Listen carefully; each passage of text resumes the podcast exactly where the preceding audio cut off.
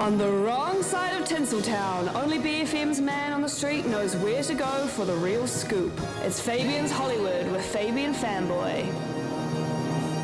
Kia ora, Fabian Fanboy, how are you? Good, thanks. I think I'm a savage good boy. Oh, that's good to hear. I'm glad to hear that. hey, how's it going? What's happening in the in the world of movies this week? Well, there's two major new releases uh, today, yesterday. Uh, the first one I want to mention is Cruella. Oh my god, I saw that Disney yesterday. Prequel. uh, what did you think? I thought it was fun. I thought it was a romp. A romp. Yeah, I, it's, it's, it, this is a funny one because I've there's quite I've several different feelings about this film. I, I'm generally quite pragmatic when it comes to uh, prequels and brand exploitation and and you know intellectual property um, extensions, which Disney is very good at. yes, they Um, love I a couldn't franchise. yeah, I couldn't help but feel like this film had a very thin reason to exist because the character, uh, you know, defining trait is wanting to make a coat out of dogs. Out of 101 puppies. Yeah, and for those people who don't know, that she's the villain from 101 Dalmatians, played by Glenn Close in the live-action movie, and the and so Disney, like you know, they did Maleficent, which was a prequel about the villain, the villain from Cinderella, and in Maleficent they kind of retconned some of the events of Cinderella to make Maleficent more Mm. sympathetic. I think it's cheating. And I was like, how are you going to make a character who wants to make a coat out of dogs sympathetic? And they, they, they, they want it both ways. You know? Right. They, they, they don't have her do anything that suggests she's the kind of person that's going to want to make a coat out of dogs. In fact, they kind of make it seem like it was all a big misunderstanding. Oh my god. yeah. Um, but there's some some great stuff in here in terms of where her character goes, and it, it's it's all it's set in London in the 70s. It really leans into kind of the fashion uh, revolution that had happened in that city five, ten years earlier. It's a little bit of a film lost in time because it sort of starts in the 60s, then it's in the 70s. Some of the 70s styling's great, but then there's a lot of 60s music in here, and Mm. this film the, the the music cues in this film uh, do a lot of the heavy lifting. Right. All the obvious movie songs are in here. Time for the Season, Sympathy for the Devil. There's a couple of Stones tracks. Oh my god. They, bi- big, very heavy usage of the Stone Roses. I Want to Be Adored, is from the 80s. Yeah. So Wild. I, I, I got I got really sick of the um, the music, uh, how how this this movie relies upon its well-known songs Mm. to convey the emotion of any moment. Um, but I did think that Miss Stone was was having fun, and the the fashion side of it is, done well. It's it's all very Mm. sub Tim Burton. Um, Soft Tim Burton. to answer for. There That's lots of Tim, such a specific Sorry? look. Soft Tim Burton. I can so visualize it in my head. Yeah, and he, he sort of the aesthetic that he explored in his films is just sort of a genre now, Mm. and I found that a bit cynical, and I, I was a little bit bored. This film is two hours and ten minutes long. That's a no long, a long time. That's a long time to be in Yeah. a in a movie, a kids movie as well. Kids movies aren't normally long, long. and it's not. It doesn't really feel like a kids movie. It feels like a, a young young adults movie. Like it's somewhere between little kids and teenagers. Right.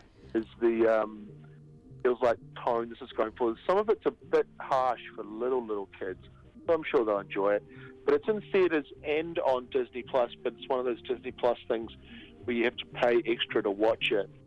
Um, Just go to the movies. some- yeah, I think there are some people who will take a lot from this film. I I struggled. I didn't think it justified its existence. Uh, you know, it's it's a it's, when it comes to uh, unnecessary prequels, this is this would be very high at the top of the list. It is one of those things where when I saw it was coming out, I was like, who was asking for this? I'm sure there were people who were asking for this, but I probably will still go, mostly because I've always like had a soft spot for Cruella de Vil in my heart, and I love Emma Thompson very much, and I've heard that she's a lot of fun in this. Would you agree She with is. that She's one? great. She's fantastic. She justifies it. She's having a lot of fun.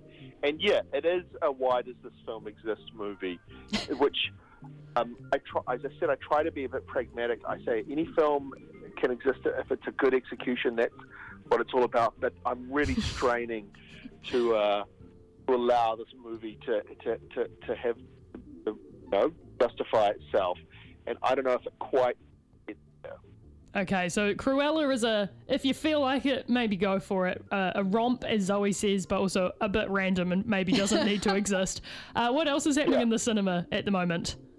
The other big release is A Quiet Place Part 2, which is uh, the sequel to A Quiet Place, funnily enough. film that John Krasinski directed and starred in with his wife Emily Blunt about in a, a world where some monsters have come that are kind of indestructible and they kill you if you make a sound. This the original was a sort of a surprise hit in 2018. The it's all sort of a set set piece heavy idea is you can't you know make a noise at all. It's a concept that in the original film, the minute you thought about it for more than 10 seconds, it all just fell apart. Yeah. So, and, and making a sequel, there was an opportunity here to kind of maybe explain some of the things that didn't quite hold up to scrutiny in the first film, Got you. expand the world, but it was kind of a contained film. The first one, it, even though it was silly, it was it was decently executed and and, and had good tension building moments and stuff. I, I I thought this film failed to justify its existence as well. Oh, no. I, I, the, the the set pieces are there again. The tension is built effectively, but there was a real opportunity to kind of acknowledge how little sense the first one made, and perhaps right. you know, uh, explain some stuff, or just sort of uh, not. It, it just feels like more of the same. There's, there's Yeah. not a huge expansion of the world. The the they're relying upon you not really thinking about this too hard again. And I thought when when a film like this, of a scrappy little genre film, does well in the way that it did, you, you have an opportunity to to explore and um, you know peel back some layers Yeah, yeah. and perhaps um, justifies a few things. They don't go for that at all. That's a bit of a I shame. didn't, I didn't hate. I didn't hate the film, and, and some people seem to be really, really liking the sequel. So don't let me put you off it. But I thought it was quite boring, and I got kind of angry at how it just spinning its wheels and, and, and banking on you not thinking Right. about this too hard. So, two movies to watch if you feel like not really using your brain this weekend. Yeah. Cool. Yeah, I think there are some people who are going to really respond to Cruella. It's it's nice to picture the little girls seeing it and being and feeling empowered by uh, what she does, but just then like don't let them see 101 Dalmatians. I was going to say, be inspired to be completely evil. I don't know. I'm, I mean, I'm here for it. But uh, well, thank you very much for that, Fabian fanboy. Uh, Cruella and A Quiet Place Two. Is that what it's called? Uh, Excellent. Well, thank you for that. Have a lovely weekend, uh, and we will talk to you next Friday. I'm a savage good boy. Ka kite anō. You'll be listening to Fabian's Hollywood with Fabian Fanboy. Thank you very